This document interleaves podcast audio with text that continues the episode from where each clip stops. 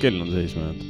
Äh, kell on meil tõepoolest stuudios seisma jäänud ja On, sellega algab Ah, ka meie tere. uus saade, sujuvalt, sujuvalt Jaa. alustasime. No. Noh. tere kõigile kuulajatele ja tere Mikk. tere, Karl, tere, Karl, kuidas vahepeal läinud? vahepeal on läinud täitsa okeilt, ei saa kurta, ikka elus veel ja jah, muud ei olegi. Going strong. Going strong jah. täna on meil, mis päev täna on, täna on neljapäev. täna salvestamise päev on tõepoolest neljapäev, nii on, nii on. mis, oota, kuidas läheb? mis ma vahepeal teinud olen? väga midagi kodus ehitanud ja natuke põllutöid ka veel on olnud. oi, mis Jah. sa vahvat ehitasid siis? omal majakest, väikest majakest ehitan jah. ja väike niuke üksinda ehitada on väga tore. aa, niuke meditatiivne või? ei, tore, mõtlesin selles mõttes, et. nagu nutune, raske. jah, et kui on ikkagi mingi nelja-viiemeetrised lauad, siis vaja ülesse panna, siis äh, üks jääb maru keeruline aga sa saad hakkama sellegipoolest. ja maru aega läheb ainult. aga tark ei torma, tark ei torma. ei, tark ei torma jah. jah, aga meil on äh, külaline, okei okay,, ta päris ukse taga veel ei ole, aga Ei ta ole, on teel. ta on teel jah. ukse taha. jah, sisse ei lase, aga Ähm. ukse taha äh, laseme, aga aga igal juhul, kuule, aga vaatame äkki, mis meil toimub äh, siin Nõomaal äh, uudiste valdkonnas kui ka ürituste keskkonnas. ja, aga kõigepealt küsiks, kuidas sulle üleüldiselt olete pannud tähele, mis siin Nõo vallas toimub? Äh, mis sa mõtled no täpsemalt lihtsalt, kui sa käid ringi Nõos, kui oled käinud, et mis siin toimub, mis sulle silma jääb? mis mulle silma jääb, on jäänud tegelikult siin selle mm, meie kalli järve ääres on tekkinud uus parkla või mingisugune asi, mis ma Jah. täpselt ei tea, mis see on Mhm.. muidugi võiks ennast rohkem kurssi viia. sa tahad midagi spetsiifilist küsida või? ei, ei, lihtsalt mõtlesin, sul on et niisugune kaval nägu ka, kui sa Jaa. küsid seda, et sa nagu ootad, et ma ei, vastaks ei, midagi ei, ma kindlat. lihtsalt mõtlesingi, et, et mis sulle nagu kui Nõo valla elanikule, kui sa kõnnid siin, et mis sulle silma jääb lihtsalt. mis sa mult küsida tahad? seda mõtlesingi, et noh, et vaat see ongi see parkla, mulle on jäänud parkla silma, siis see. siin on veel ehitust muidugi, igal pool on kopad ja värgid. ja siin tankla juures on, et see näitab nagu asi nagu areneb, aga samas on ka ilus vaata äh, värvid ju, sügis. tõsi, sügis, sügis on käes, on käes, mina olen igal pool. jah, ma ei ole nüüd võib-olla Nõos nii palju ringi vaadata, sest ma hetkel olen enamus oma aega veetnud Tartus paraku mm. -hmm. et Nõos põhimõtteliselt käid magamas, vaata, hetkel, hetkel on lihtsalt nagu niisugune olukord, noh. proovid vajavad tegemist. proovida ajad tegemist. nii on. jah, aga mina, kui ma olen Nõos ringi käinud, siis jah, mulle äh, jääb ikkagi siin äh, silma alati sügisel, kui tulevad ilusad äh, värvilised lehed, muidugi see jääb mul endal kodus ka silma, aga samamoodi, et ehitus ikkagi siin Nõo vallas käib. ma loodan, et inimesed on kõigega sellega rahul ja et mis siin saab ja mis siin tuleb, et eks näha ole. Jah. kas kõik on rahul, vast mitte, aga Jaa. mõned ikka. Mm -hmm. jah, kaks venda kolmest. kaks venda kolmest on enam-vähem rahul. hea küll, liigume edasi siis äh, Nõo valla siin uudiste juurde. täpselt, täpselt, täpselt. nimelt, aga ma alustan sellega, et kas sa tead, et praegu on täiskasvanud õppjanädal Nõo vallas Mm -hmm. ja seda tähistatakse koos ülejäänud Eestiga, see ei ole ainult Nõos, vaid see on üleüldiselt eh, üle Eesti toimuv asi. jaa, jep, ja noh, ütleme, et esimene õpi, õpitund, õpituba on nüüdseks möödas, mööda, möödas, mis toimus siis kaheteistkümnendal oktoobril, kuid näiteks seitsmeteistkümnendal oktoobril kella kolmest kuni kella viieni toimub kogukondlik lapiteki õmblemine Nõo põhikooli käsitööklassis. mm -hmm. et saad minna kogukondlikult lapitekki õmblema, ma kujutan ette, et see tuleb väga suur lapitekk. ja suur igaüks võtab oma lapikese kaasa ja siis äh, kaheksateist oktoober äh, on äh, Pasuna koori õpituba Nõo muusikakoolis. siin on väga konkreetne algusaeg pandud kaheksateist kümme, soovitan arvatavasti natukene varem kohal olla. Pasuna koori õpituba Nõo muusikakoolis, kaheksateist oktoober. ma ei tea, mis pasunaid seal on. kindlasti vingeid ja nagu näha, siis Pasuna koor on ka selline jah, nagu sa ütlesid, selline väga punktuaalne, kaheksateist kümme läheb uksed pannakse lukku sisse, ei saa enam ja kõik pasundavad. nii, ja siis veel lisaks sellesama äh, täiskasvanud õppenädala raames siis äh, kahekümnendal oktoobril kell kaheksateist null null on kohtumisõhtu looduse ja filmimees Joosep Matjusega Nõo kultuurimajas. Jaa äh,, väga-väga mõnus, ma loodan, et ta näitab seal ka oma filme ja pilte kindlasti, sest et loodusest, kui sa oled loodusinimene, sul tekib neid palju mm -hmm. ja Mhm. kindlasti paljud inimesed, kellele meeldib äh, looduses käia, saavad sealt äkki veel inspiratsiooni. ma olen enam kui kindel, et too saab olema kindlasti mm -hmm. põnev ja huvitav ajaveetmisviis. ja, ja siis äh, on ka üks niisugune töökoha avanemine siin meil Nõo vallas, nagu Nõo raamatukogu ootab oma kollektiiviga liituma raamatukogu hoidjat. see on siis poole kohaga, null koma viis ametikohta Mm -hmm. Äh, oodatakse avaldusi ka kuni kahekümnenda oktoobrini äh, e-posti aadressile äh, raamatukogu at nvv.ee. toimub ka vestlusveri-, vestlusvoor peale seda kahekümne esimesest kahekümne kuuenda oktoobrini. Äh, ja keegi, kes tahab äh, lisainfot, saab seda Nõo raamatukogu direktorilt äh, Dagmar Lokilt dagmarlokk.nvv.ee või siis telefoni teel viis üks null kaks kuus kaheksa kaks. Dagmar käis meil ka saates. Tõepoolest, tõepoolest, õigus sul on, õigus sul on. kõik, kes tahavad te- teada, missugune võib-olla nende tule, tulevane ülemus on. Saab saadet saab tšekkida, jah. saadet tšekkida jah, jah. sul on täiesti õigus. jaa, kas sa tead, et neljapäeval, viiendal oktoobril toimus Nõo kultuurimajas haridustöötajate pidulik vastuvõtt, kus tänati kõiki õpetajaid Mm. nende töö ja panuse eest ning kuulutati välja Nõo valla aasta õpetaja tiitlist no saajad. nii, kes olid? ma loen sulle kõik ette nüüd kohe. oota, aastaõpetajad kaks tuhat kakskümmend kaks Nõo vallas. Helen Austa, Nõo valla aasta gümnaasiumi õpetaja. Ege Lepa, Nõo valla aasta gümnaasiumi õpetaja. Elle Fuchs, Nõo valla aasta huvialaõpetaja. Eve Aruväli, Nõo valla aasta klassijuhataja. Kerli Odrusk, Nõo valla aasta rahu, rahu, rahu, rahu, rahu, rahu. no võta natuke, natuke nii hinga, hinga, hinga, hinga. Kadri Luud, Nõo valla aasta klassiõpetaja, Helen Klaos, Nõo valla aasta lasteaiaõpetaja ja Anne Anne. Kasesalu Roops, Nõo valla aasta põhikooliõpetaja.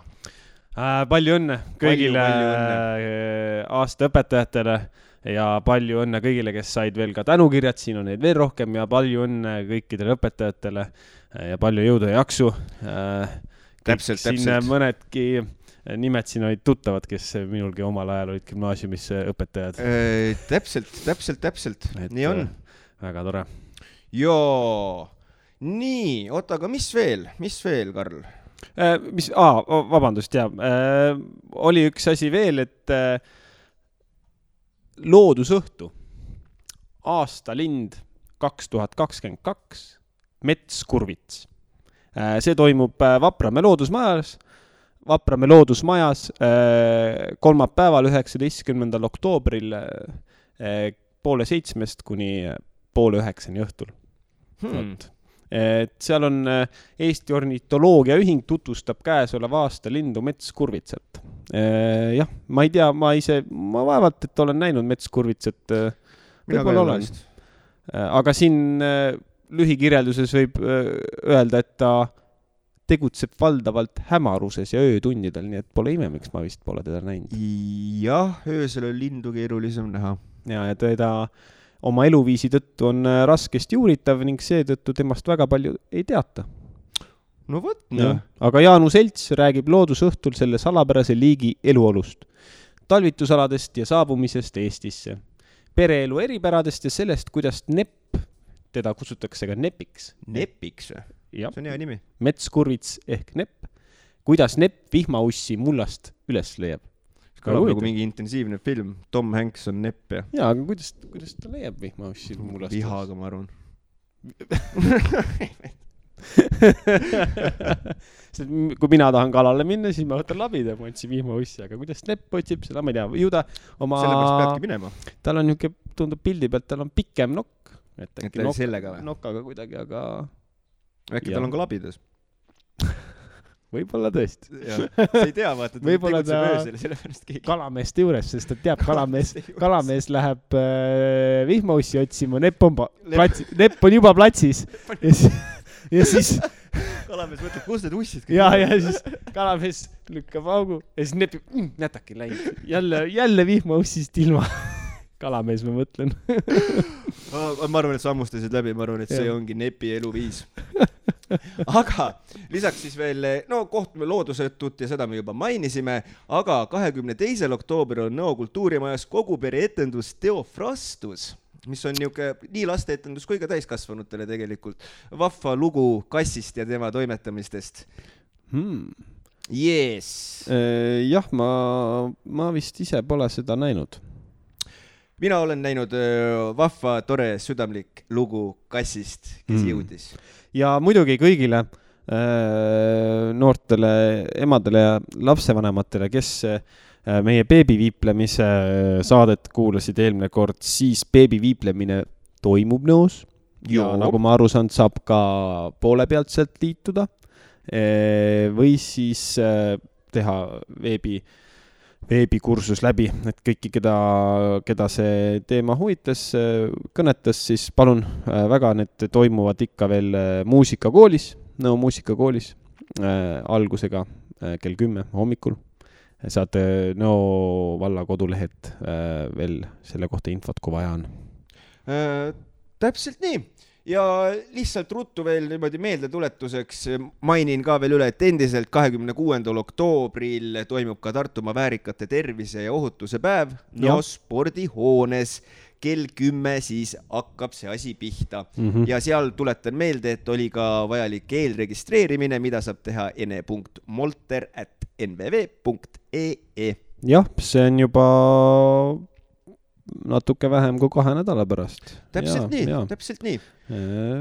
aga vot, selline oli meie esimene pool ja edasi juba külaline. joo.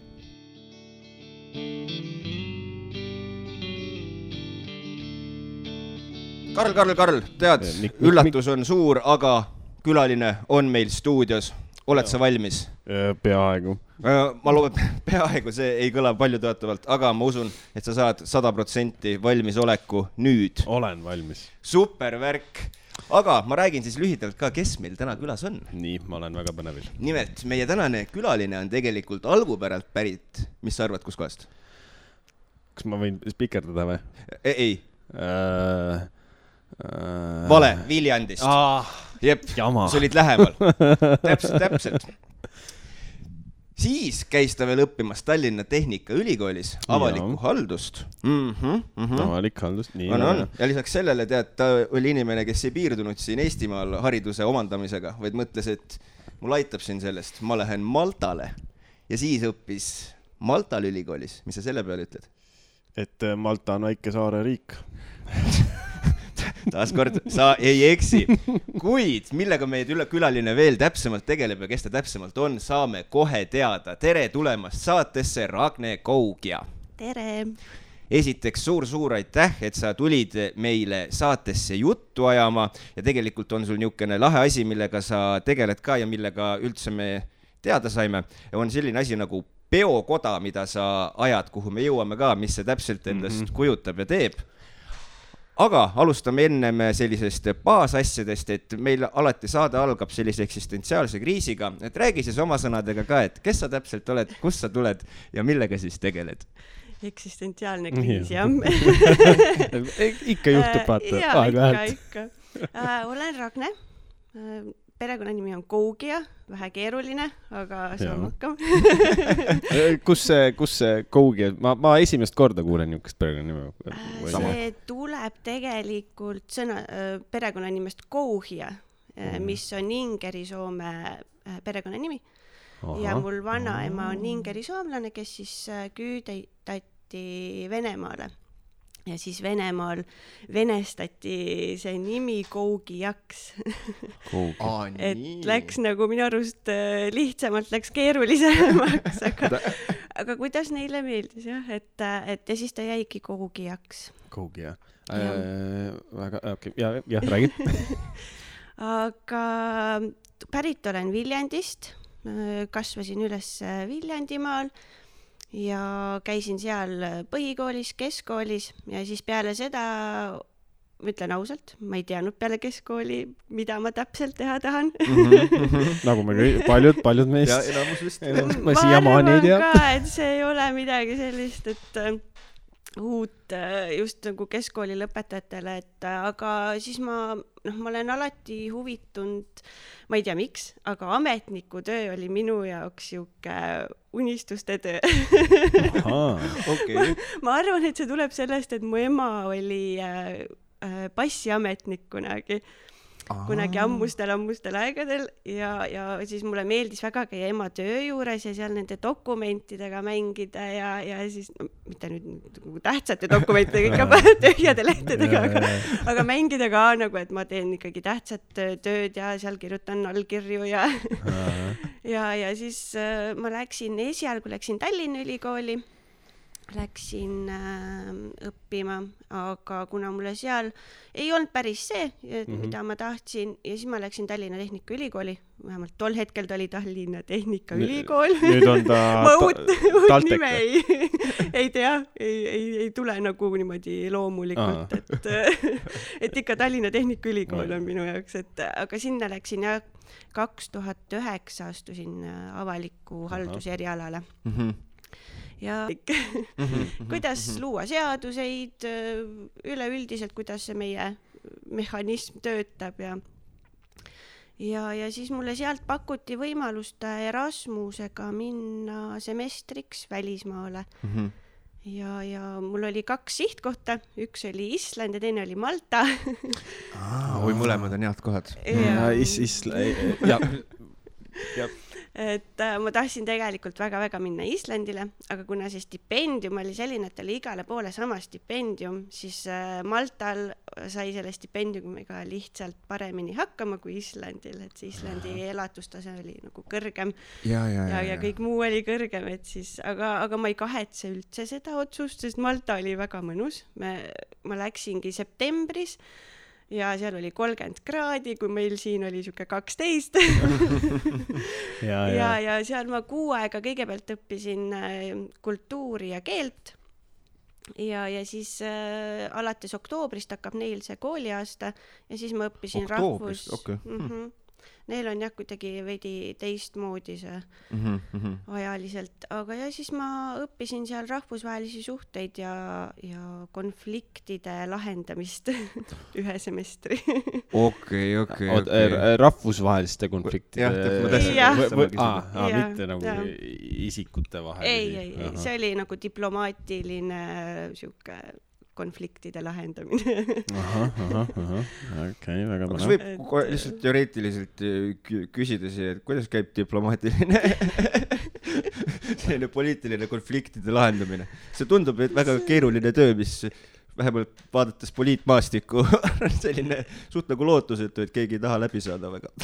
eks ta ongi, ta on sihuke, ütleme ümber nurga natukene võib-olla rääkimine või no see mitte nagu ümber nurga, aga sa pead olema ja sa pead hullult läbi mõtlema mm, -hmm. kuidas ja, ja, ja mida sa nagu formuleerid, sul peavad olema kindlad ettepanekud, lahendused mm, -hmm. et, et noh, et kui sa ikkagi lähed, sest tavaliselt seal konfliktide lahendamisel ongi, peaks olema sihuke nii-öelda neutraalne osapool siis, kes siis vahendab mõlema osapoole neid soove ja, ja, ja filtreerib siis natukene seda emotsiooni võib-olla ja sellist ühesõnaga niisugune osapool, keda tegelikult nagu see, ütleme, et kas see on siis eh, võib-olla see on natuke karmilt öeldud või, või valesti, et nagu mõnes mõttes ei huvita see konflikt, sest et tal on nii, noh, teda, temal ei ole mingeid huvisid sees, on ju täiesti ta, ta neutraalne. peaks olema selline, aga Jah. nagu noh, me seal ka õppisime, siis väga tihti on seda väga raske saavutada, et sa leiad mm. kellegi, kes on täiesti era, erapooletu mm.. Lõpuks ikkagi tuleb mingine huvi kuskilt ja. jah, et äh, noh, selles suhtes, et äh, üks õppejõud, kes seal oli, siis tema alati ütles, et see on nagu abielunõustaja, et et ta nagu kuulab mõlemaid osapooli ja üritab nagu nad koos töötama panna, et et ta selekteerib, et mida nagu ühele või teisele osapoolele siis ka öelda või, või kuidagi, et noh, et see asi ikkagi oleks ähm, sõbralik. aga me tuleme kindlasti Maltalt Eestimaale tagasi ka, aga, aga ikkagi oleks huvitav teada, et räägi, noh, kuna sa ikkagi lõppkokkuvõttes, mis see aasta sai Ma seal olin- veedetud rohkem? ei, ma olin ainult pool aastat. pool aastat, pool aastat okei jah.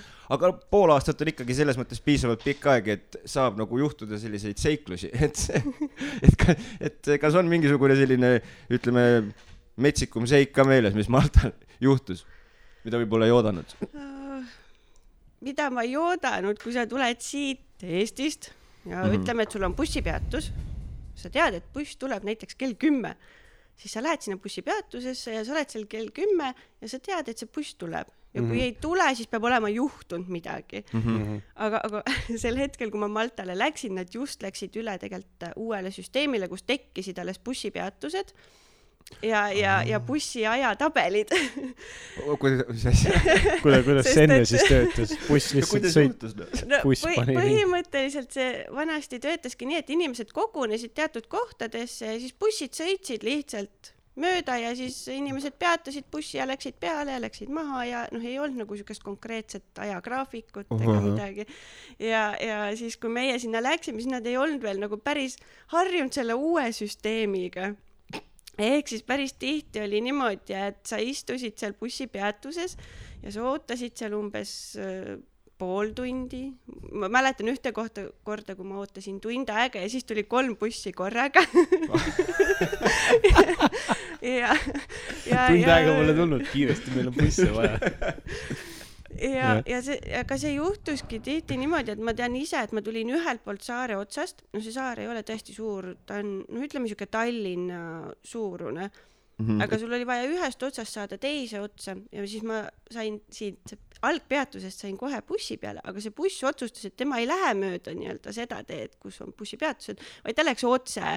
nii et ma jõudsin ühest otsast teise otsa siukse kümne minutiga, siis ta lihtsalt pani otse ja, ja teda nagu üldse ei huvitanud, et kuskil olid veel mingid peatused. et nad harjusid selle uue süsteemiga ja see oli minu jaoks nagu oli siuke keeruline või, või noh, tihti oli olukord, et mõtlesid, et no ma ei tea, kas ma lähen jala või, või mis ma teen. Ma ei tea, miks, aga mulle millegipärast kuidagi kujutlusvõime manab silme ette mingisuguse sellise pildi mingisugusest India liiklusest, kui sa nagu räägid, kus lihtsalt on täielik kaos, vaata. aga ma ei tea, ta vist tegelikult nii hull ei ole. päris nii hull ei ole, aga mis on, on seal on vasakpoolne liiklus, seal on nagu Inglismaal Ah, äh, see liiklus, et see, see tekitas ka algul nagu päris palju segadust, et äh, õnneks Üle- ma ise seal autoga ei sõitnud, aga, aga üle tee minekul kindlasti Jaa. olid, vaatasid, ei tule kedagi. just, vaatasid valele poole natukene. kõik, kõik lähevad valele poole. et aa ja siis ma elasin äh, ühes korteris ja seal korteri lähedal oli ristmik ja siis seal äh, ristmikul, kuidas käis nagu üle ristmiku sõitmine, seal olid mm -hmm. küll märgid, aga see ei huvitanud kedagi. ühesõnaga, kui jõuti ristmikule, siis anti signaali ja siis mindi edasi. aga see, ma tean, see signaali andmine tegelikult on, vaata, seal on väiksed ristmikud, ma, nad annavad selleks, et ma nüüd lähen või? ei, et, et tuleb, sest et sa ei näe alati, vaata selle nurga Mm. mm. taha. siis ma olen ka kui käid kust äh, nagu olen käinud reisimas, siis vaatad, noh, väiksed tänavad kogu aeg signaalitavad. aga tegelikult on see selle jaoks, et noh, teine in-, nagu teised teaksid, et sa tuled ja siis ta signaalitab, ma jõuan ristmikule. et nagu äh, see on pigem teadaandmine vist äh, või, või, või kuidagi niimoodi. see, see oli üsna suur ristmik seal ja noh lihtsalt ega seal keegi seisma väga ei jäänud ja seal juhtus ikka üle päeva mõni aga siis see võib olla, kas see, see on see reegel siis, et äh, kui, et kui sa jõuad enne avariid signaali anda, siis sina ei jää süüdi. aga, aga inimesed on seal väga-väga toredad ja, ja seal on inglise keel on teine riigikeel. Mm, -hmm. nii et ma väga soojalt soovitan reisi sihtkohaks ka, et seal on soe ja, ja inimesed on alati sõbralikud ja, ja räägivad inglise keelt uh, -huh, mis noh, paljudes kohtades ei ole seda, et sa saad inglise keelega hakkama. tõsi, seda küll, seda küll. aga liigume siis või on sul veel, tahad veel Maltale jääda korra? ei, ei, ma arvan, et äh, Malta, Maltale ma ei ole vaja praegu, minul, minul ei ole vaja mine tea, võib-olla me jõuame ringiga veel Maltale jõuame tagasi, tagasi, elame-näeme. aga nii, sai siis Maltal ära käidud, tuldud Eestimaale tagasi ja mis juhtus siis? siis juhtus äh, selline asi, et äh, ma hakkasin oma bakalaureust siis lõpetama ja siis samal ajal kutsuti mind äh, sinna rahvusvaheliste suhete osakonda, kust mind siis välja saadeti, kutsuti tööle mm. -hmm. ja siis ma läksin sinna tööle ja mina hakkasin siis vastu võtma sisse tulevaid vahetustudengeid samamoodi, kes tulid siis üle Euroopa, tulid äh, sinna Tallinna Tehnikaülikooli õppima vahetussemestriks või aastaks. et siis ma hakkasin nende vastuvõtuga tegelema ja siis äh, mingite niisuguste Euroopa projektidega ka siis mm, -hmm. et äh, ka Ladina-Ameerikaga näiteks oli üks, äh, üks, üks projekt mm, -hmm. et Ladina-Ameerika tudengid tulid meile ja meie saatsime siis Ladina-Ameerikasse mm -hmm. õppima mis see, mis aasta see siis äh, oli umbes? Kui... ma ei tea, kaks tuhat, kaks tuhat üksteist, kaksteist. sest, ei mind just huvitab, et mis mina siis, siis olin, see on kümme aastat tagasi umbes, onju. et kas siis oli juba tunda, et kuidas tuleb välismaalt rohkem tudengeid Eestisse kui, kui varasemal perioodil, sest praegu, kui vaatad, näiteks Tartus käid ringi, Tallinnas käid ringi, väga paljud tulevad siia igalt poolt mm -hmm. välismaa riikidesse. kuidas siis olukord oli, et kas tuli, mis see hulk võis olla, et mis neid tuleb nagu? Issand, ma neid hulkasid niimoodi enam no. ei mäleta, aga Aha. neid ikka oli üle saja. üle saja, jah? oli üle saja nagu semestris mm. -hmm. ja noh, oli palju ka neid, kes tulidki nii-öelda magistriõppesse meil või bakalaureuseõppesse täiesti õppimagi mm -hmm. kaheks-kolmeks aastaks mm. -hmm. et neid mhm. oli ka ikkagi no ikka kakssada, kolmsada. Mhm, mhm, et äh, huvi, huvi oli ikka ja tudengeid tuli päris palju sest et ähm, üks osa minu tööst oli ka nii-öelda nendele uutele tudengitele selline äh, tere tulemast päeva ja, korraldamine ja, ja, ja sinna ikka tuli kohale, issand, vahetustudengeid ikka oli üle saja kindlasti. et ähm,, et ja see arv nagu kasvas iga aastaga, et et noh, ma ei tea loomulikult, mis see koroonaaeg kaasa on toonud, aga ma eeldan, et praegult see samamoodi jälle on mm -hmm, päris mm -hmm. hea. ja, ja siis mõtlesin, et kui Tartus käid ringi, ongi nagu enne ka ütlesin, siis äh, väga palju äh, välistudengeid ja siis äh, huvitav, noh, miks ma olen rääkinud inimestega on Aserbaidžaanist tulnud, onju, sealt äh, nagu Kasahstanist, sealtkandist on, olen sattunud tudengitega kokku ja siis muidugi Lõuna-Ameerikast. ja enamus kõik tulevad, on tulnud ikkagi IT-d õppima Eestisse. tol hetkel oli sama, jah? Äh, ütleme jah niimoodi, et need, kes tulevad nii-öelda siia meile, vähemalt sinna TTÜ-sse tol hetkel tulid, äh, enamus tulid ikkagi kas IT või majandus mm. -hmm, olid nagu mhm, kaks mhm. sellist populaarset eriala. ja, ja siis tuleb ikkagi välja, et Eesti on see, olen um, noh, vahepeal muidu kuuled, kogu aeg räägitakse, et noh, Eesti IT-lugu, aga see tegelikult jõuab igale poole maailmasse ikkagi laiali ja kõik mm -hmm. teavad, et okei okay,, ma tahan minna IT-d, siis üks mõte on Eesti mis väga mõnus on kuulda, nagu ma jõusaalis üks päev hakkasin rääkima ühe inim-, nägin väljamaal, hakkasin rääkima. Ütles, et ta oli ka, oligi vist sealt sellest mm, su Aserbaidžaanist või, või, või Tadžikistanist või kuskil. siis küsin, noh, miks sa tulid? Mm. -hmm. siis küsin, aa, noh muidugi, miks, miks ikka tuled siia? jah, jah ja. kas mitte isegi Eestit kusagil ringkondades ei kutsuta selliseks Euroopa Silicon Valley'ks või äh,? Või mul on kuidagi valesti meelde jäänud kusagilt? seda ma ei oska kommenteerida. jah, ma ka mitte, võib-olla mul lihtsalt kusagilt aga noh, aga tõesti, Eestil on erinevate ülikoolide peale on meil ka väga palju neid erinevaid IT-alasid, et et, et selles suhtes ma arvan jah, et igaüks leiab midagi mm -hmm. siit, et mm, -hmm. et noh, ma ise samamoodi tegelikult, kui ma oma baka ära lõpetasin mm, -hmm. siis ma astusin tegelikult magistrisse. ma astusin niisugusele erialale nagu äh, issand, mis selle ma ei mäleta eriala nime enam. siis see oli keeruline eriala kas ta oli e-government and services või midagi sellist. põhi, selle, selle eriala põhimõte oli see, et sa oleksid nii-öelda nagu see vahelüli avaliku sektori ja IT sektori vahel, et sa mhm. viiksid mm -hmm. nagu avaliku sektori soovid ja IT-sektori nagu võimekuse kokku. et, et sa seoksid, et sa õpiksid nagu mõlemast osast nagu midagi ja viiksid selle kokku, et, et seda meie e-riigi süsteemi nii-öelda siis veelgi edasi arendada mm. -hmm, jah, kusjuures need, nende kahe asja kokkuviimine on olnud selline, mitte ainult Eestis, vaid vist ka nagu selline globaalne probleem selles mõttes, mulle väga kuidagi tuleb millegipärast silme ette see, kui lugupeetud Mark Zuckerberg rääkis selle äh, tähtsate valitsejate ees, mille pärast ta jagab kõikide infot, onju.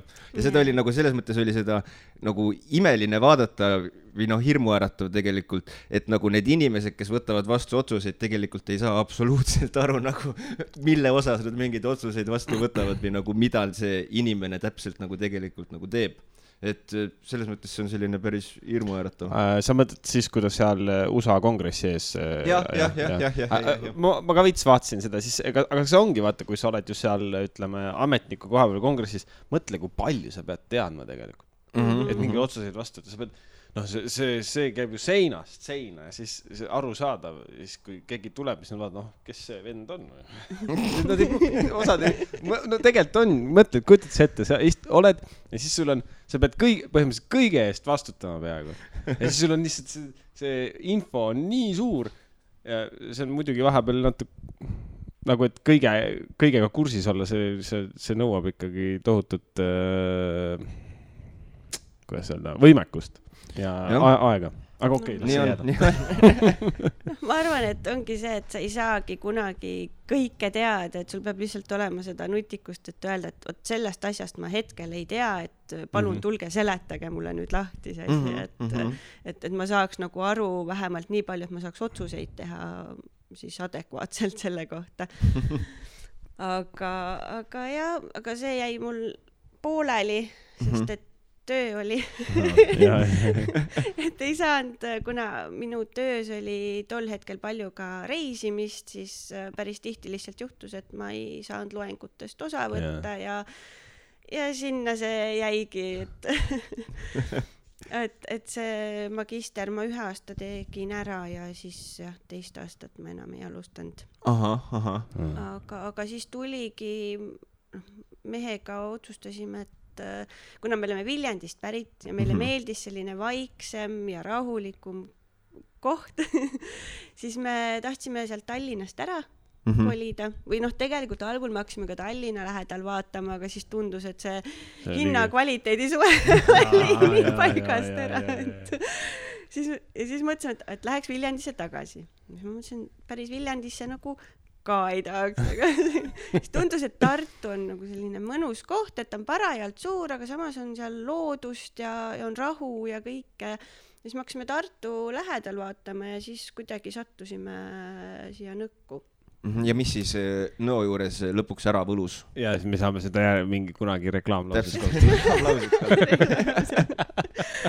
mis meile meeldis siin, noh, meile loomulikult äh, meeldis see maja, mille me saime koos äh, selle suure aiaga. see, see oli juba sihuke omaette võlu ja, ja üleüldiselt mulle meeldib see järv siin. Mulle mm -hmm. tohutult meeldib järv, siin on minu arust nii ilus ja rahulik ja, ja nii mõnus on just jalutada ja niisama käia ringi, et mm. -hmm, mm -hmm. ja ei, see järv on, ma arvan, väga hea tõmbenumber Nõole küll e,. on, ei no võrreldes sellega, kui ta ennem soo oli, siis seal ei käinud nii palju inimesi jah ja.. mäletan, kui seda mõttes. kaevati, üks hetk hakati kaevama, siis seal kopad lihtsalt kaevasid. siis see oli ei, tegelikult siin jah, äh, ma ei tea, aga siin sa siis tulid peale järve, siis enne tegelikult seal põhimõtteliselt eh, jah, oli soo, koja läks läbi ja mitte mhm. midagi nagu niisugune soine ala, liigniiske ala, kus sai, me lapsena sumpasime läbi sealt vahel. on, on jaa, seal oli, ma mä-, mul on mälestus sellest, kus me sõbraga binokliga vaatasime põtru seal kus on järv nüüd. seal neid maju, keda midagi ei olnud, onju, seal, kus arendus praegu toimub ja mm. siis me, mul sõber elas sealt üle raudtee, siis me vahepeal tulime Nõkku, siis ma mõtlesin, ma ei viitsi ringiga tulla, siis panime keskelt üle, siis ma mõtlesin, oo, teeme, see küll hea mõte polnud, kõik olid vesised ja märjad ja. ja, ja, ta oli, ta oli selles mõttes niisugune kahtlane place, ta oli niisugune soine ala ja siis seal olid ja, sellised ja, mingisugused onnid ehitatud ja mm. mingisugune selline wild, wild place. inimesed läks kaduma ja värki. okei okay,, mitte see viimane ei olnud tõenäoliselt inimesed läksid väga nii okay., aga siis äh, sai tuldud siia Nõkku elama ja nüüd me lõpuks vaikselt jõuame ka selleni, mida sai saate alguses natukene mainitud, milleks mhm, on mm -hmm. peokoda mm. Mis see täpselt on, ennem kui me saadet alustasime, siis Karl, siis sina vist ütlesid, et see kõlab täpselt midagi sellist, mis korraldab Norme reive, aga, aga mis see täpsemalt siis on? Ja ühtegi reivi ma veel ei ole korraldanud. Ütlen ausalt, kui ma vaatasin esimest korda, ahah, peokoda, huvitav, siit saab midagi, et siin mingi asutus, kus me saame pidusid teha, mingi pulmad, mis iganes, aga see täiesti üllatas, et mis tegelikult seal toimub. tegel-, tegelikult teen ma käsitööd ja, ja see nimi tegelikult tuleb sellest, et, et nii-öelda pidudeks äh, asju endale või Aa. kinkida või, või siis äh, või siis nagu ka endale kodu, et kaunistada või, või teha niimoodi, et et sealt saab äh, jah, ma käsitööga tegelikult alustasin ammu-ammu mm, -hmm. aga siis ma tegin ainult ähm, paberist, tegin äh, käsitöökaarte üldiselt ja, ja, ja siis paar beebialbumit oli alguses. Hmm. jah, aga nüüd äh, võimalused on paremaks läinud. Käsi on rohkem. käsi, käsi, käsi on rohkem. Oleks ainult. Aga, aga materjalid ja masinad ja kõik on edasi arenenud, et, ähm, et nüüd mul on ikkagi selline digitaalne lõikamismasin, millega siis saab äh, väga-väga siukseid erilisi omanäolisi asju välja lõigata, et. Ähm, ahah, et need, mis nüüd ütleme, Ragne, Ragne tõi meile ilusaid. Facebookis on pilt ka hetkel seal, kus me kolmekesi seisame ja, ja asjad, mis meil on käes ja ka seljas, on meisterdatud Ragne poolt et seda pildi pealt näeb, me ei hakka praegu, tegelikult pildi pealt näeb, sa võid rääkida ka juurde. Karl, mis no, sa näed, mida sa hoiad äh, käes? palju õnne, täheke. täheke, palju õnne. ei, ma mõtlesin just, et äh, tege-, kui vaadake seda, siis ta on äh, jah, seda käsitsi nagu välja ka vist ei lõika või enne lõikasid käsitsi, jah? jah ja., ennem ma tegin neid asju täiesti käsitsi, lõikasin täitsa oma kätega, kääridega. Mm -hmm. siis tuli selline, niisugune vändaga masin ja, ja, ja siis sai juba ka veidi rohkem äh, neid kujundeid ja, ja tähti ja selliseid asju nagu kiiremini ja kergemini lõigata mm. -hmm. aga nüüd on jah, asi läinud digitaalseks, nii et ma arvutis kujundan valmis ja siis saadan masinasse ja siis masin lõikab välja. ja ei, no mõtlengi, et seda siit käsitsi küll kuidagi välja ei lõikaks või noh, tähe lõikaks. tähe lõikaks jah. muu oleks veits keeruline jah. no seda, seda lehekese, need sakid kõik, kõik väikesed mm. siin, seda siit ma... see, mida sa praegult käes hoiad, seda kutsutakse siis topperiks ah,. topper. topper, see tuleb tegelikult inglise, inglise keelest, et cake topper aa, sa käid tordi peal siis jah? okei, nüüd mõistan. Neid saab panna siis tordi peale, mina olen teinud osasid ka, mida saab lillekimpudesse näiteks lisada. Äh, lihtsalt juurde, et äh, neid tellitakse jah, nagu nimelisi äh, ja siis siin ongi just ühe lapse oma. keegi Kaspar, kes sai ühes, eks, ja ma Kaspar. pakun huupi, et on suur dinosauruse fänn. palju õnne, Kaspar kas see, kas see, okei okay,, ma nüüd ma hoian ühte teistsugust, kas see on ka topper? jah, see ja. on ka topper ja selle, see läheb ka tordi peale mm -hmm. või koogi peale või, või kuhu iganes äh, soov on. aga see on siis, äh, ongi niimoodi, et lõigatakse välja eri, eri mõõtudes nagu seesama pilt, aga eri mõõdud ja siis mm -hmm. ma mhm. kasutan siukseid mahulisi teipe, et ma panen sinna vahele, et siis ta tundub siuke nagu mahuline ja mm, -hmm. ja no, kergitab nagu, jah, ta tõstab nagu ruumiline mm, -hmm. et ta tõstab esile rohkem seda oh,. väga äge aga kuidas sa üldse siis selli-, nii-öelda selle käsitöö armastuse nagu endas avastasid, et kui nii-öelda algselt ma sain aru, et oli selline, et tahaks olla kontoris ja anda allkirju paberi peal, et kust siis see tuli, et äkitselt avastasid, et on armastus käsitöö vastu? see tegelikult mul on alati meeldinud kätega teha asju ka koolis, kui oli vaja mingeid äh, plakateid või midagi teha, siis ma olin alati käpp, et äh, mina, mina, mina et ma hea meelega tegin. tegelikult ju loov äh, niisugune, sa saad ennast väljendada. jaa, see ja. oli loov ülesanne, mulle väga meeldis, et ja, ja ma noh, ma pean ütlema, et äh, mul tegelikult oli tädi see, kes hakkas varem tegelema mm. -hmm. ja siis, kui ma tema nagu neid kaarte ja, ja, ja kõike muud nägin, siis ma mõtlesin, et ma tahaks ka teha et äh, tädi elab mul äh, Soomes ja siis, kui ma käisin Soomes, siis äh, ma sealt võtsin äh, neid asju endale kaasa, sest kuna seal see valik oli sel hetkel, ütleme siin viisteist aastat tagasi, niimoodi oli mm -hmm. palju suurem kui meil, siis ma tõin sealt kaasa igasugu huvitavaid pabereid ja lõiketerasid ja, ja kõike muud, et, et sealt see huvi nagu läks edasi järjest viisteist aastat tagasi, kas tõesti siis oli nagu nii suur vahe Soome ja Eesti nagu kauba vahel siis või? võib-olla ei olnud Tallinnaga, aga kuna mina olin Viljandis ja Aa, no seal jaa. seal ei olnud ja Mhm. siis tegelikult kaks tuhat seitse või? viisteist aastat, kaks tuhat seitse aasta. vist, jah. jah. ja siis äh, mis vana sa siis olid? ma ei tea, ma olin põhikoolis siis üldse. ei, ma arvan, et siis vahe võis olla kindlasti suurem kui praegu, jah. ei, võib, ja ei. praegult ma ütleks, et ei ole mingit vahet enam, et ja ega ma isegi tegelikult väga paljud nendest asjadest, mida ma siin kasutan, tulevad üldse välismaalt, kuna nüüd on väga lihtne mm. läbi neti ja, tellida. ja, ja, ja. et, et siis ma tellin päris palju asju ka nii-öelda välismaalt, et aga jah, tol, tol hetkel oli jah see, et läksin Soome, siis jälle nägid midagi ägedat, võtsid kaasa ja noh, ja pigem ma olen jah paberiga tegelenud, et ma natuke heegeldasin, aga laste loomi just heegeldasin. las-, lastel on, mis? Sellised, neid kutsutakse amiguru siukesteks loomakesteks, et Ami- heegeld-, oi, mul on lahe sõna ka, Ami- mis, see- see on mingi Jaapani mingi amiguru või ma ei tea isegi Ami- tegelikult täpselt, aga see kõlab väga fancy't, oota nii, mis see siis täpselt on? aga, aga see on jah, et sa he heegeldad äh, siuksed loomad on, väiksed loomakujukesed äh, nagu kaisukad. et äh, heegeldad ja siis paned neile need silmad sinna ja, ja niimoodi, et äh, paar sellist ma olen ka teinud, aga, aga see ei ole jah, see, minu jaoks see võtab nii palju aega. ma- just tahtsin öelda, et see, et see, see tundub niisugune väga ajamahukas ja väga keskendunud ja sa teed eh, pikalt ja kui, kui suureks, suured nad siis olema peaks, kas umbes nagu käesuurused või? sa võid teha neid igas suuruses, mis mina tegin, ühe dinosauruse ma tegin, ta oli siuke kakskümmend senti kõrge ja, ja siis ma olen teinud kaisutekke, kus on ainult siuke loomapea ja siis on heegeldatud tekike all.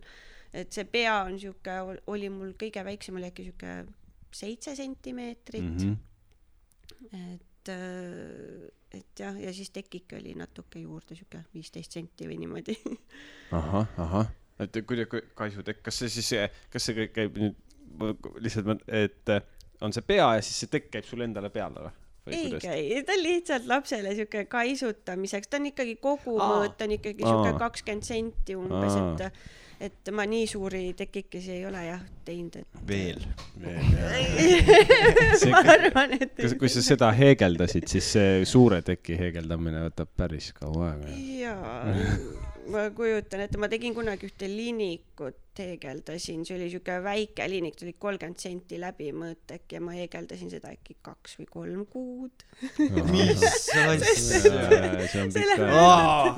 kuna see on siuke hästi-hästi väike nagu nokitsemine oli ka, ta oli mul hästi peene lõngaga ja, ja siis see võttis tohutult aega, siis ma vahepeal avastasin, ma olin midagi kuskil valesti teinud, siis ma pidin üles arutama ja siis jälle uuesti, et, et ma heegeldamise hetkel olen jätnud nagu arusaadav, tahaplaani.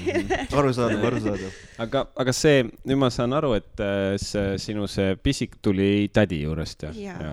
aga ütleme, et äh, kõik see äh,, ma ei tea, kuidas öelda, kas äh, need äh, teadmised või oskused, kas kõik tulid äh, sealt tädi juurest või enamus oled ise nagu äh, mõelnud või vaadanud või, või kuskilt õppinud või, või internetist vaadanud või kuidas nagu need äh, tulid? päris palju on tulnud tegelikult internetist, Pinterest, Pinterest Youtube. ah,, ja, ja, ja. ei, ma mõtlengi, et äh, et eh, noh, mul endal muidugi tegelikult sa võid ju, kui mõtled välja, et okei okay,, ma tahaks midagi niisugust teha, et siis tegema, aga et kust kohast nagu seda, kust, kust sa said tädi poolt esimese selle, aga kust sa edasi ja ongi Pinterest ja kust inimesed mm, -hmm. kui Mhm. tahaksid hakata seda tegema, et kust, kust sa soovitaksid alustada, et mingit ideid või inspiratsiooni saada näiteks? mina soovitangi, Pinterest on tegelikult väga-väga hea asi et äh, sealt leiab ikka nagu seinast seina ideid, aga selleks, et sealt otsida, peab sul olema mingi algidee ikkagi, ütleme, et, et sa tead, mida sa tahad nagu umbes teha. Aga mitte, kui ma Et- tahan, kuidas ma siis panen topper näiteks, kirjutame sa. võid panna sinna cake topper ja siis paned näiteks dinosaur või, või, või siis ma ei tea, ballerina või midagi ahah, sellist, et ahah. ahah. lihtsalt. et Aga aga mis- mis... noh, ütleme need, mis teil käes on, need, need, need tulid mul lihtsalt nagu ise, ise liht-. vahest on niimoodi, et äh, kuidagi tekib nagu idee ja siis mm. -hmm. teed ja kohe on valmis ja Mhm, mhm. ja vahest, kui kirjutatakse, et soovitakse mingit spetsiifilist asja peale, siis ma vahest mõtlen küll nagu päevi, et kuidas ja mida ja siis ma otsin küll, tavaliselt ongi Pinterest ja Facebookis on päris palju välismaa gruppe, Mhm. kust saab ka nii-öelda siukseid inspiratsioonipilte vaadata, et Ahah. aga kas on meeles ka mingisugune selline asi, mida ma ei tea, mingi klient soovis ja siis muidugi teen ära, panid telefonikõne ära ja siis mõtlesid, kuidas ma teen seda?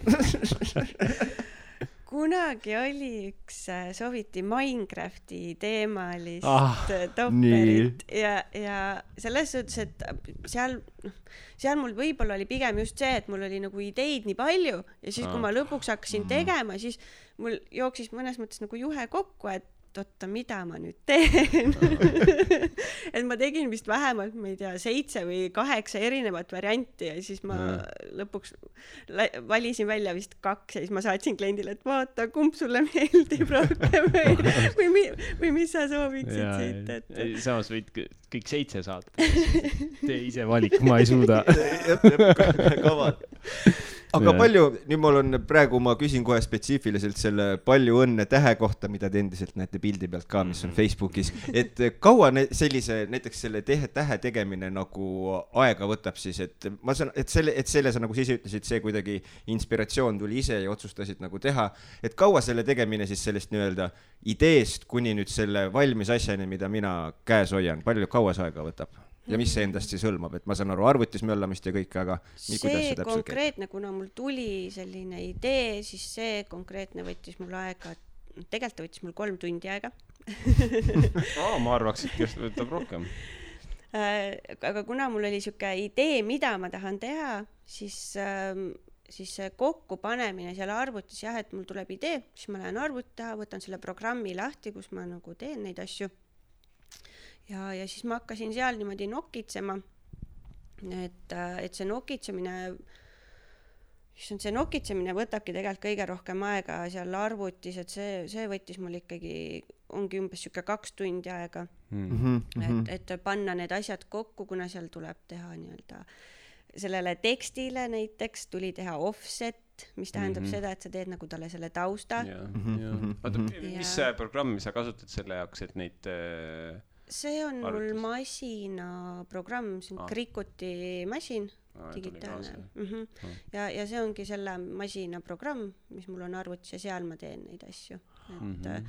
ma võin pärast näidata, mul on mobiilis on ka see programm olemas, ma saan mobiilist aa, ka nii teha., okei, okei. okei, ma millegipärast kujutasin ette, et see on kuidagi, ma ei tea, mingisuguses Photoshopis või mingis asjas ja siis sa saadad ta edasi mm -hmm. nagu sinna. Aga see on tunduvalt mugavam, kui ta- saab, saab ka loomulikult teha niimoodi mm. -hmm. päris kõike ei ole seal programmis kohe olemas, et kui tuleb ikka väga mingi väga spetsiifiline soov, et siis tuleb tegelikult ikkagi ta kõigepealt jah, Photoshopis teha nii-öelda söödavaks sellele masinaprogrammile mm -hmm. ja siis lõigata.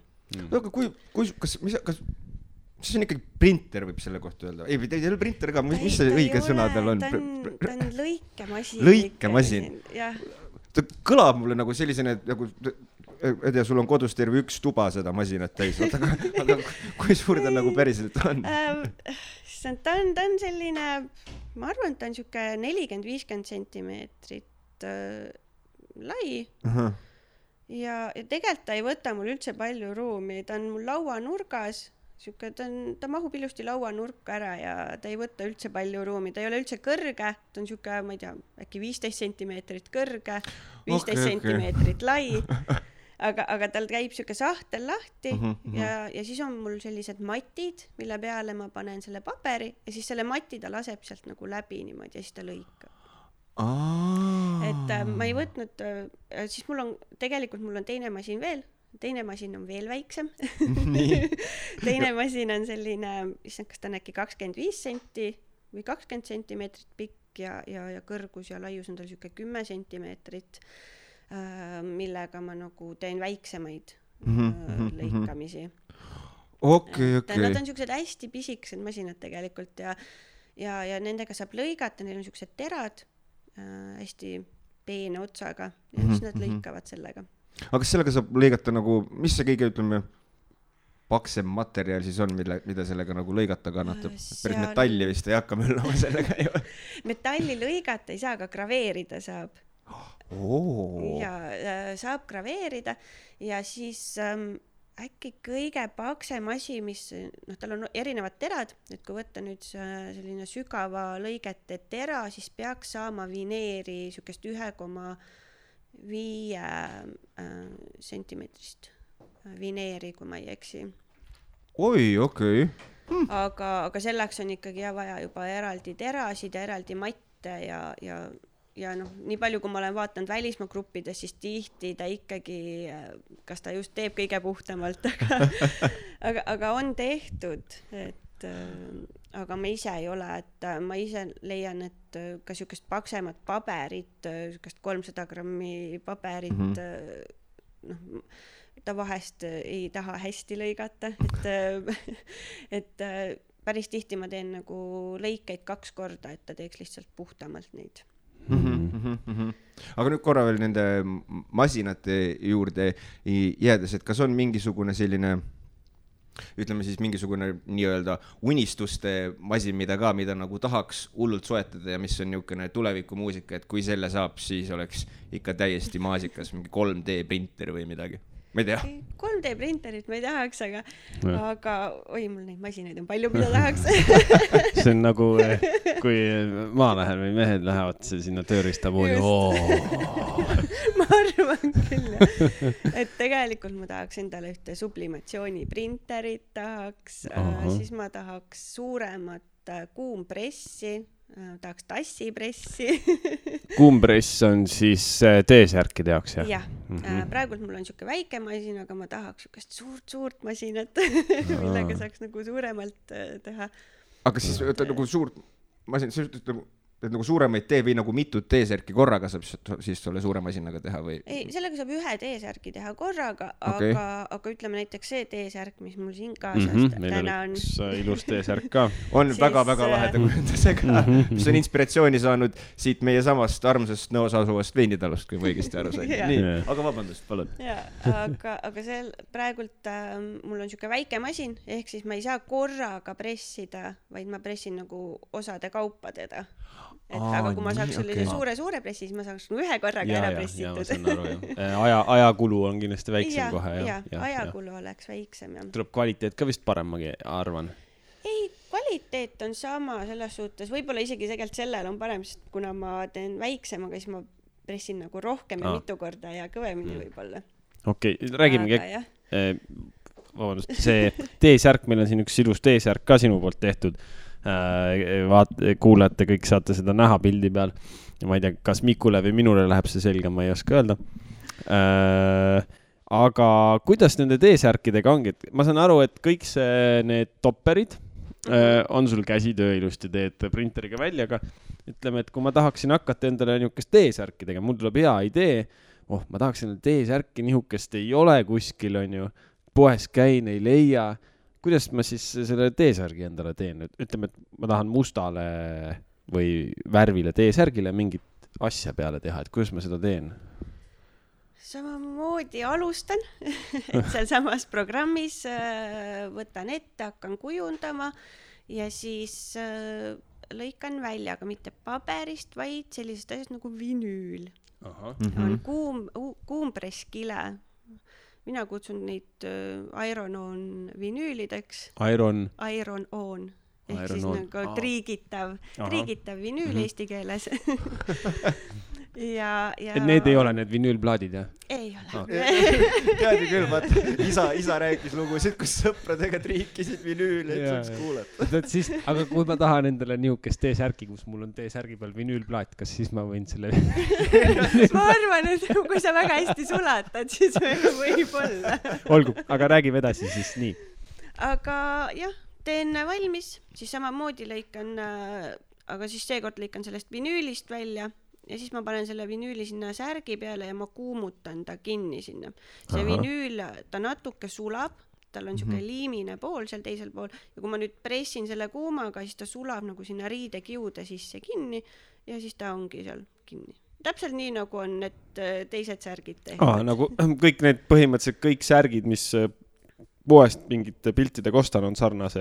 ja, ja aa, et äh, noh, need vinüüli kvaliteedid on äh, erinevad, et äh, on paksemaid, õhemaid aga, aga jah, põhimõtteliselt näiteks äh, on ka T-särgi poed, kus sa saad tellida Mhm, nii-öelda oma mhm. selle tekstiga T-särke, nemad teevad sellesama põhimõttega neid asju. aga okei okay,, siit sa ütlesid, et on erineva kvaliteediga vinüülid, kas siis siit tulebki see välja, ütleme see odavama T-särgi ja kallima T-särgi vahe näiteks Mm. mm. või? Et kas neil on ka seal, ütleme, et seal on pildid, et üks on, et see vinüül hakkab, ma ei tea, kas tuleb siis maha, kui on niisugune mitte nii hea vinüül või seal võib küll olla seda jah, et, et äh, kas ei ole piisavalt näiteks kuumutatud või tõesti on vinüülil midagi, et ta tuleb nagu kergemini maha mul on Äh, niisuguseid T-särke küll, jah. äh, või siis tegelikult särgil on kaks, kaks erinevat nagu viisi, sa saad teha seda vinüüliga ja saad teha sublimatsiooniga, ehk siis see on nagu, mis see sublimatsioon see, siis see on on? nagu lihtsalt värv,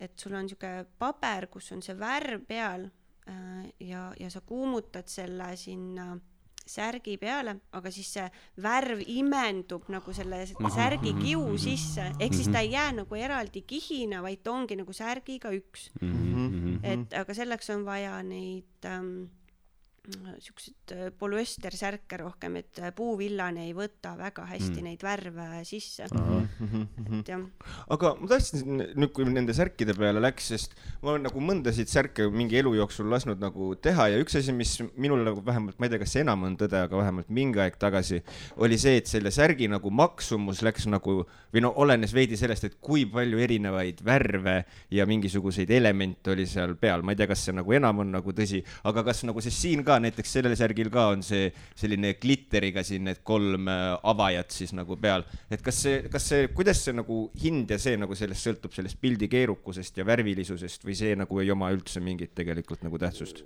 mina ei ole eristanud selles suhtes, et ähm, kuna masin, masin lõikab samamoodi seda lihtsamat ja keerulisemat, ta küll lõikab kauem võib-olla seda keerulisemat, aga samas Mhm.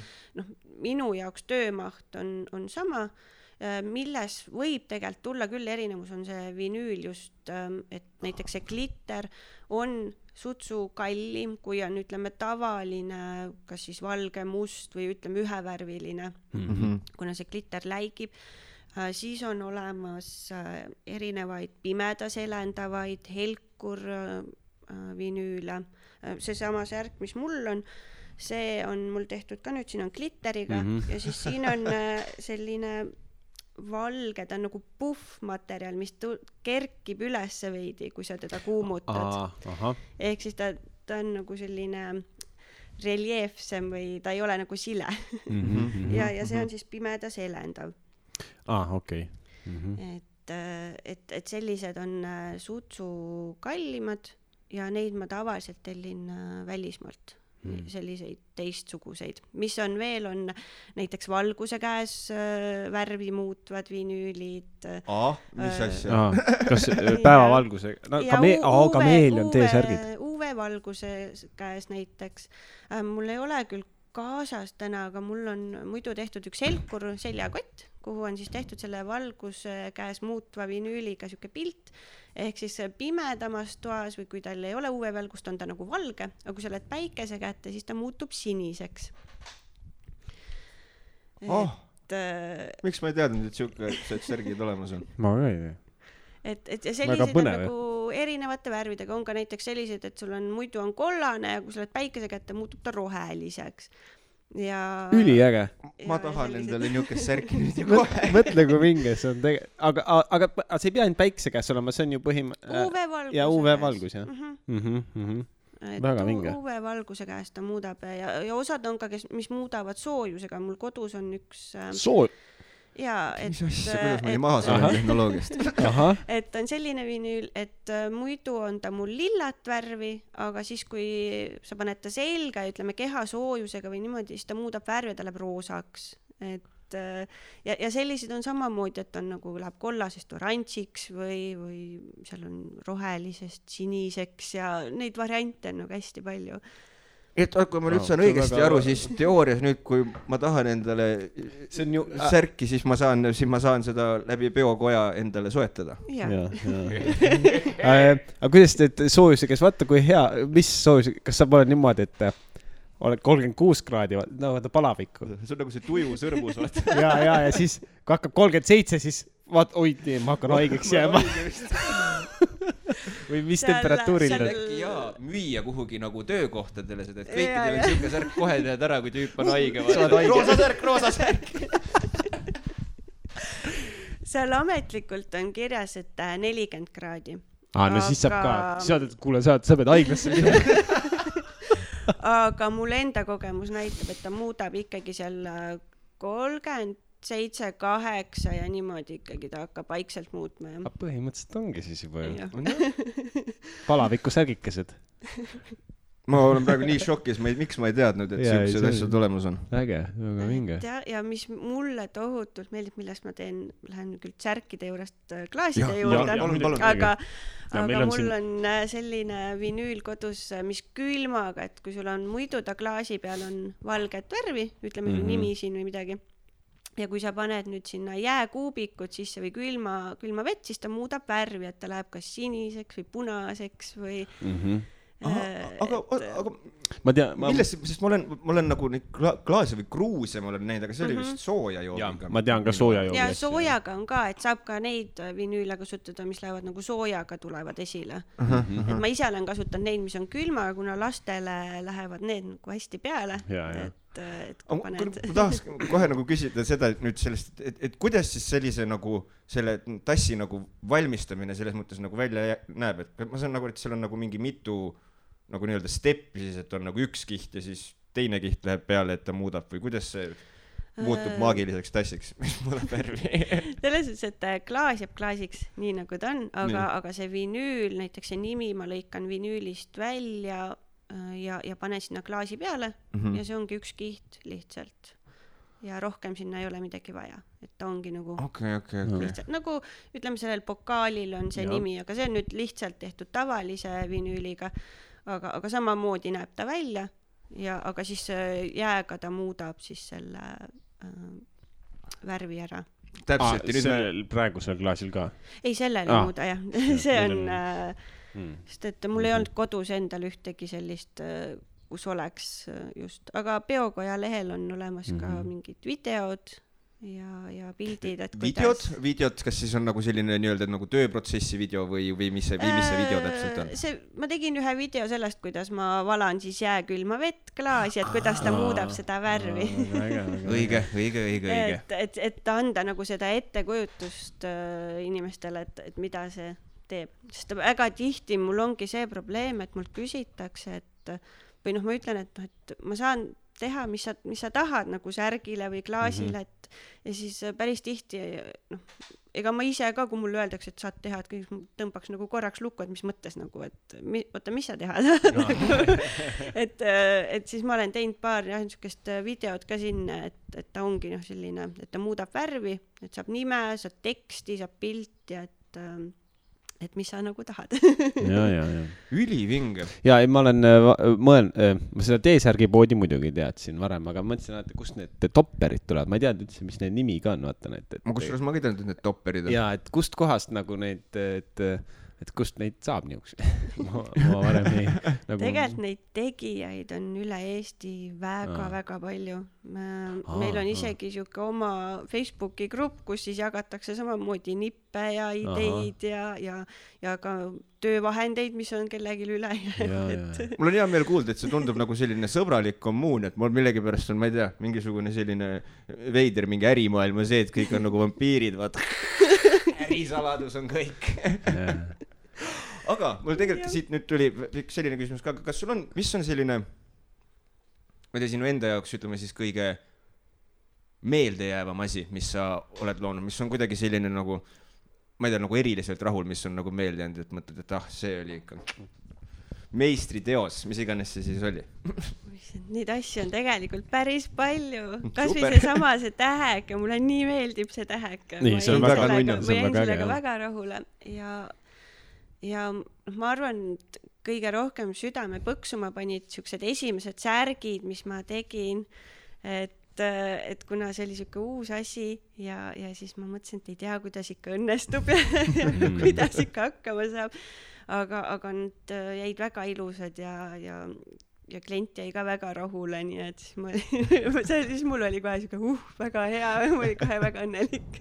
ja, et oli ikka tunne, et oled nagu nii-öelda õigel rajal selles mõttes nagu Jaa, elus ja mm. -hmm, jaa, et, et noh, mulle väga meeldib just särke teha kõige rohkem, ma ei tea, miks, sest särkidega tuleb alati inimestel nii palju ägedaid ideid, et mida teha, mm. -hmm. et äh, mis ma olen teinud, paar äh, sellist katsiku kingitust on äh, podid, beebide podid ja sinna peale olen teinud nii-öelda sünniandmed pannud, et noh Ah., palju, kui pikk oli, mis kaal oli ja, ja minu arust need on nii nunnud ja need mulle ka väga-väga meeldivad. podi on siis, ma iga, nagu see niuke kostüüme või? vaata, kuidas ta, mis see podi on, ma ei tea. podi, podi on keha. podid on, beebidel on tavaliselt seljas sellised, mis on äh, alt trukkidega kinni ja, ja Ah, siis on siuksed kas on pika okei. varrukaga, lühikese Mhm, varrukaga, et mhm, neid on erinevaid. mm. -hmm. ei jaa, aga nende särkide sellest ma saan äh, väga hästi aru, ma kujutan ette, et seda äh, on päris äh, vahva tunda ka, ma ei tea, kui oled kusagil poes kusagil ja jood ja äkki näed, et buum, sinu tehtud särk kõnnib vastu, siis on, see võib päris vahva tunne olla selles mõttes. jaa, mul on selles suhtes, mul on väga hea, noh, mul on hea sõbranna Kristel äh, Järiste Heinitalust, kellele ma olen teinud erinevaid asju ja siis mul alati on nii hea näha, kui ta paneb mõne pildi kuskile ja siis on näha, et seal on midagi, mis olen mina teinud. et, super, et väga äge. Aga meie saade, meie tund hakkab äh, vaikselt äh, täis tiksuma, natukene on veel aega, aga räägi mulle, mis sa, mis sa teed äh, hobideks, kui sa puhkad, kuidas sa lõõgastud või käsitöö ongi selline lõõgastumise vorm ka? käsitöö ongi, ma ütleks jah, see minu sihuke lõõgastumine mm. või, või kui mul on vaba aega, et noh, ma käin täiskohaga tööl mm. -hmm. mul on kodus kaks väikest last ja, ja kaks, see on siis see on siis kaks täiskohaga tööd või? jah, põhimõtteliselt, et, et see aeg, mis mul nagu üle jääb, et ongi, et mulle meeldib käia jalutamas mm. Mhm. ja, ja siis käsitööd teha, et äh, nädalavahetusel tihti on nagu käsitöö päralt. väga vinge. aga kuidas äh, lapsed, lapsed ei tunne huvi selle vastu, siis ma kujutan ette, masinaid ja värke on nagu palju, see kõlab nagu niisugune lapse triim, kus saad möllida ja möllata igasuguste asjadega. eks neile ikka meeldib ja nad äh, nii-öelda aitavad ka ikka tihti jah. nii-öelda aitavad, kas see oli nagu jutuvärkides?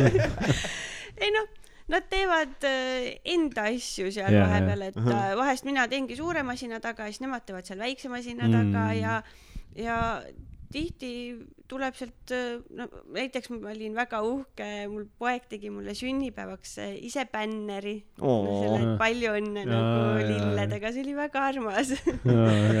et äh, nad ikka meisterdavad seal kõrval, et joonistavad ja lõikavad ja lihtsalt pärast seda koristamist on äh, rohkem kui, kui sa üksi seal teed.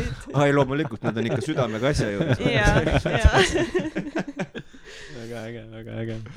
jaa, ja, ja kas see, mul lihtsalt see, et kuna meil hakkab veel läbi saama, et äh, ütleme, et ku, kuidas sinuga, me muidugi paneme, meil on seal, paneme ka enda äh, Facebooki lehel üles, aga kuidas sinuga võib julgelt kontakti võtta, kui meil tekib mõnel äh, idee, et midagi tahab ja äh, teha midagi, kuidas siis lähen peokoda ja võib minna Facebookis peo, peokoda lehele ja lihtsalt sõnumi saata sealt, et mm. -hmm. ma üldiselt vastan esimesel võimalusel ja, ja siis noh, kõigepealt ikkagi arutame läbi, et kas ja mis on võimalik et päris kõike võib-olla ka ei saa, aga, aga sa aga, jah, ei, palun, palun. jah, aga, aga jah, läbi Facebooki ja. saab minuga ühendust, et äh, sealtkaudu võib julgelt kirjutada. aga, ja samas see valik, mida on ju võimalik nagu nagu väga-väga lai selles mõttes, klaasidest särkideni, kõigeni, kas on veel, mida sa täna nagu ilmtingimata kaasa ei toonud? ja üks asi, mida me ennem ei maininud, mis ta veel tõi, on Nõokäste enda kott, mida ma ka pildi peal pärast näitan, mis on seda, kõige vingem üldse. aga aga, aga, aga mis seal, kas on veel, mis sa täna kaasa nagu ei toonud, mis on veel võimalik eh, soetada sinu käest mm,? ongi topperid, särgid, klaasid, pokaalid, viimati ma tegin kaks õllekruusi näiteks mm. -hmm. ma võin tulla, onju, näiteks ongi õllekruusiga, et ma ostan endale õllekruusi ja ma tulen sinu juurde, ütlen, kuule, ma tahaks siia niisugust asja peale. ja saab no. ka nii ja mm, -hmm. et mhm. ka särkidega ja pokaalidega vabalt, et mul on toodud ka niimoodi, et noh, et on oma pokaal, et kindel suurus või mm, -hmm. või, mhm. või maitse, et saab tuua ja ma panen sinna samma peale ja mm., ja särkidega samamoodi, et kui on niisugune mingi kindel särk, millele tahaks, et või pusa, pusadele samamoodi. siin ma küsin et... puhtalt isiklikust huvist korra, et aga kas sellel, kas särkidel või pusadel, kas seal on nagu mingisugused limi, ütleme siis limiidid ka, et mida ma nagu saan kliendina nagu soovida, et nagu kindlasti on mingeid asju, mis on nagu sellised nagu võimatud ka noh, selles mõttes, mida ei saa nagu teha või jääb, ma ei tea, tehnikas puudu või selles mõttes. no ütleme nii, et ma ei saa äh, päris nagu pilti sinna peale, ütleme nagu foto moodi ah, pilti mm -hmm. panna, et, et seda, et ta peab olema ikkagi sihuke lõigatav asi, et ma saan ta välja lõigata mm. -hmm. et, et see nagu on ja, ja üldiselt ma eelistan puuvillaseid, sada protsenti puuvillaseid tooteid, kuna sinna ta lihtsalt jääb paremini kinni see vinüül, et, et polüestri peal ta ei pruugi nagu nii hästi jääda mm. -hmm, või siis noh, ütleme, et see särk peab kannatama triikimist vähemalt ja. Äh, keskmise kuumusega, et muidu, muidu lihtsalt jah, ma ei saa panna sinna peale. arusaadav, arusaadav, arusaadav. aga, aga mida, mida ma kaasa veel ei võtnud, võib-olla millega ma vähe tegelen, on, on, on ka õhupallid. ma olen ka mm. õhupallidest teinud üht-teist, aga. Need tunduvad nii õrnad ju Need ongi õrnad. Nad ongi õrnad, aga nendest annab teha igasugu selliseid äh, jah, issand, mis see sõna nüüd on, kolumn. Inglise keeles tuleb. kolumn, see on, see on lihtne sõna ju. Oh,. oi jumal, piinlik. Aga ühesõnaga saab teha ka erinevaid kaunistusi õhupallidest, mis on väga-väga kihvtid, et äh, mis eriti just laste sünnipäevadele meeldib, on selline suur-suur läbipaistev õhupall, mille sees siis on näiteks kas number või veel õhupalle või midagi, et, et need on siuksed head pildistamise jaoks, et mm. -hmm. et äh, üht, üht-teist äh, sellist ja, ja ma olen avatud alati ideedele. Äh, alles hiljuti ma tegin ühe märkmiku, et sooviti märkmikule peale sellist mm. kuldsega nagu pilti, et siis ma tegin ka selle kuumutamise, see oli nahast, nahast märkmik, et kuumutasin mm -hmm. sinna külge kuldselt mm -hmm. pildi. oi, see kõlab väga fancy't. tegelikult on mõnus, vaata ise oled ka mõelnud, ma olen, ma olen T-särkide puhul mõelnud, et ah, tahaks niisugust T-särki, et ikka noh, et ei leia kuskilt. aga mm -hmm. noh ja T-särgi pood tegelikult ka noh, nad teevad, ei tee ka alati nagu niisugusi, et kui tahad midagi nagu ütleme nagu eritellimust, siis ikkagi pead Ragne poole minema. jaa, mul on tunne küll, T-särgi mm. pood ei saa minult enam midagi mm. et äh, kui tekib noh, alati, alati ei ole niisuguseid asju poes või aga ma korra tahtsin selle särgi osas veel küsida, lihtsalt vaata, et sa ütlesid, et, täispilte ei saa teha, aga kas siis mm -hmm. selle suure masinaga saaks nagu neid täispilte teha, kui ta nagu korraga läheb või seal on ikkagi seesama takistus? ei äh,, selleks on vaja sublimatsiooniprinterit, see ongi nüüd see ah,, okay, et ta okay., et ta prindiks selle pildi äh, nagu tindiga ja mm -hmm. siis mhm. ma kuumutaks selle tindiga sinna. on, on äh, Eestis inimesi, kes seda ka teevad aga jah, minul ei ole seda printerit hetkel, et kuna see printer on üsna kulukas ja need tindid äh, kipuvad ära kuivama seal ennem, kui sa nad tühjaks teed, et siis et, et siis, äh, et kui sul on tõesti hästi palju kliente, kes hästi palju tellivad uh -huh. neid, et siis ta nagu tasub ära, aga, aga ütleme jah, et kui on sihuke üks-kaks särki ja, nädalas või, või kuus, et siis tõesti ei ole nagu jah mõtet, et need tindid on nii kallid ise, et arusaadav, arusaadav et jah. aga meie tund on äh, täis tiksunud ja no. meil on saate lõpus alati selline traditsiooniline küsimus ka, et äh, kas sul on mingi selline, selline mõte või tsitaat, mis sind on, ütleme, kas mitte terve elu saatnud, aga on kuidagi jäänud kuidagi peas kummitama ja mis tuleb meelde nendel päevadel, kui ei ole nii hea päev, kui on selline hall argipäev, aga siis on mingisugune mõttetera, tsitaat, mis on ja aitab päeva läbi vedada. Oh issand ei, see on raske küsimus, see on raske küsimus. ütleme nii, et mul otseselt sellist tsitaati või, või, või noh, seda ei ole, aga ma alati mõtlen, et äh, alati tuleb päike välja, et et, äh, et selles suhtes, et kui on sihuke kurvem päev, siis mõtled, et noh, täna on, täna on kurvem, aga homme on parem nõus, nõus, nõus. homme on jälle päev. just, täpselt, täpselt. just, homme on jälle päev, võib-olla tõesti, et et iga, iga päev ei saagi olla sihuke, et jess, nüüd täna, iga päev on, et jess mm., täna oli super päev ja noh, mõni saa, päev jah. lihtsalt on ja siis, aga võibki olla, mõned päevad ongi teistmoodi nõus, nõus, teistmoodi päevad on jumala okei okay. no,, olen sellega täiesti nõus.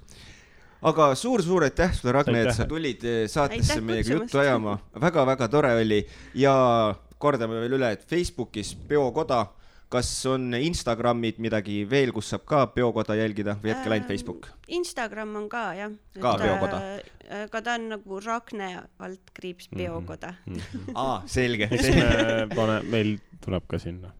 täpselt, läheb, lähevad need kõik asjad ülesse ja selline meie saade saigi. aitäh! aitäh, Ragne!